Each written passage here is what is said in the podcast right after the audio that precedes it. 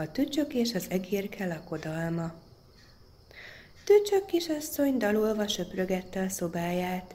Egyszer csak kopp, valami koppant a padlón. Tücsök kisasszony fölemeli azt a valamit. Látja ám, hogy egy fényes ezüst garas. Jód nevetett örömében, aztán így töprengett. Hmm, no, most mit vásároljak magamnak ezért az ezüst garasért? Vegyek egy narancsot? Cseresznyét vásároljak? Végül is piros szalagot vásárolt az ezüst garason, és a piros szalaggal a nyakában kiült az ablakába. Egyszer csak az ablak elé ért a bika. Hmm, de szép vagy tücsök, mondta. Akarsz-e a feleségem lenni? Először énekelj valamit, válaszolta tücsök. Bú, bú, bődült el a bika. Brr, csúnya a hangod, hordd el magad, pörölt tücsök kisasszony, és a bika szomorúan odébb. Az ablak alá ért a ló. Az is mentem feleségül kérte tücsök kisasszony, de ennek bizony a lónyerítés sem tetszett. Eljött még lánynézőbe szamár is, de hiába iázott. Eljött a cica is, de hiába miákolt. Eljött a kakas is, de hiába kukorékolt. Eljött a béka is, de hiába brekegett. Egyikük hangja sem tetszett a kényes kisasszonynak. Már esteledett, amikor tücsök kisasszony ablaka elé ért az egérke, s mihelyt cincogni kezdett, a kisasszony menten kijelentette.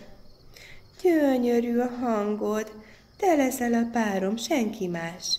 Gyere be hozzá, megérke, nyomban megfőzöm a lakodalmi vacsorát. Egérke bement a tücsök kisasszony házába. Tücsök kisasszony tűzre tette a nagy leveses fazekat, és így szólt a vőlegényéhez.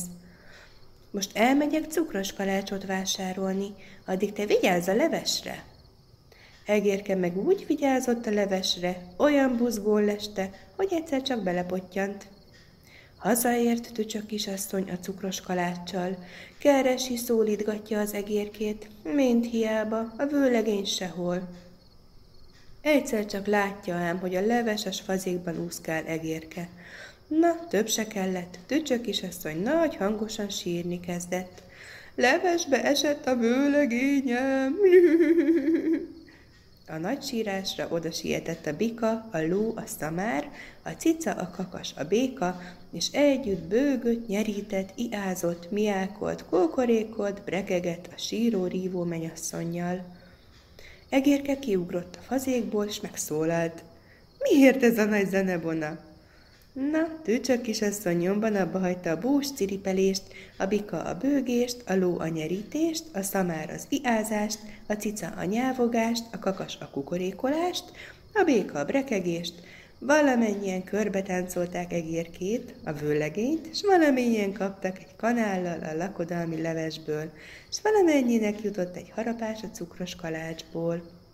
Tücsök kisasszony és egérke esküvőjét azóta is emlegetik hetet hét országban.